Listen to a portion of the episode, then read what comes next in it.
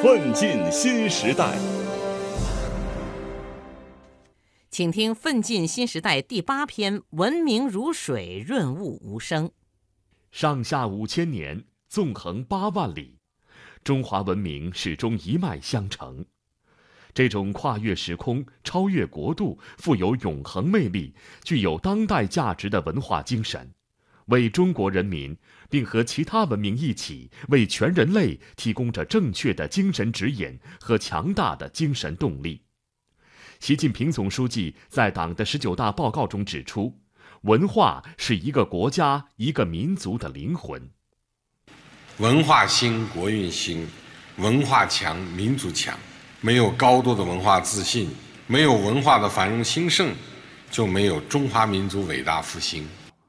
要坚持中国特色社会主义文化发展道路，激发全民族文化创新创造活力，建设社会主义文化强国。在当代中国，文化自信是具有时代性的命题，是吹响推动中华民族伟大复兴的精神号角。去年十月。人大代表作曲家赵季平创作的第一小提琴协奏曲，在美国举行世界首演。浓郁的中国曲风，以中国文化的表达方式书写西方交响乐，赢得全场掌声。许多人含泪听完演奏。赵季平说：“这是中国元素夯实的力量。”像习总书记说的那样，艺术家写出符合这个时代和人民需要。和能和世界对话留得下来的好作品，这个至关重要。推进伟大事业、实现伟大梦想，离不开文化激发的精神动力。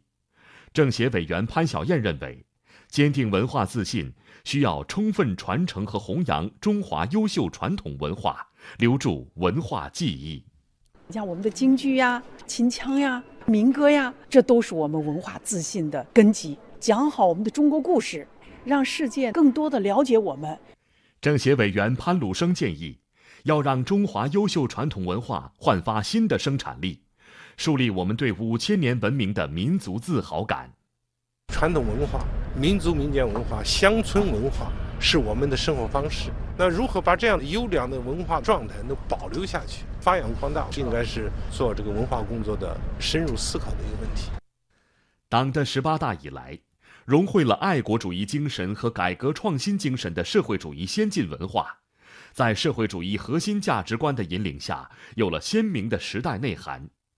人大代表李树建建议，必须坚持以人民为中心的创作导向，推出思想精深、艺术精良的优秀作品。文艺不能在经济大潮中迷失方向，培育和践行社会主义核心价值观。绝不能让那些廉价的掌声、无底线的娱乐进入人民的生活，进入我们的创作之中。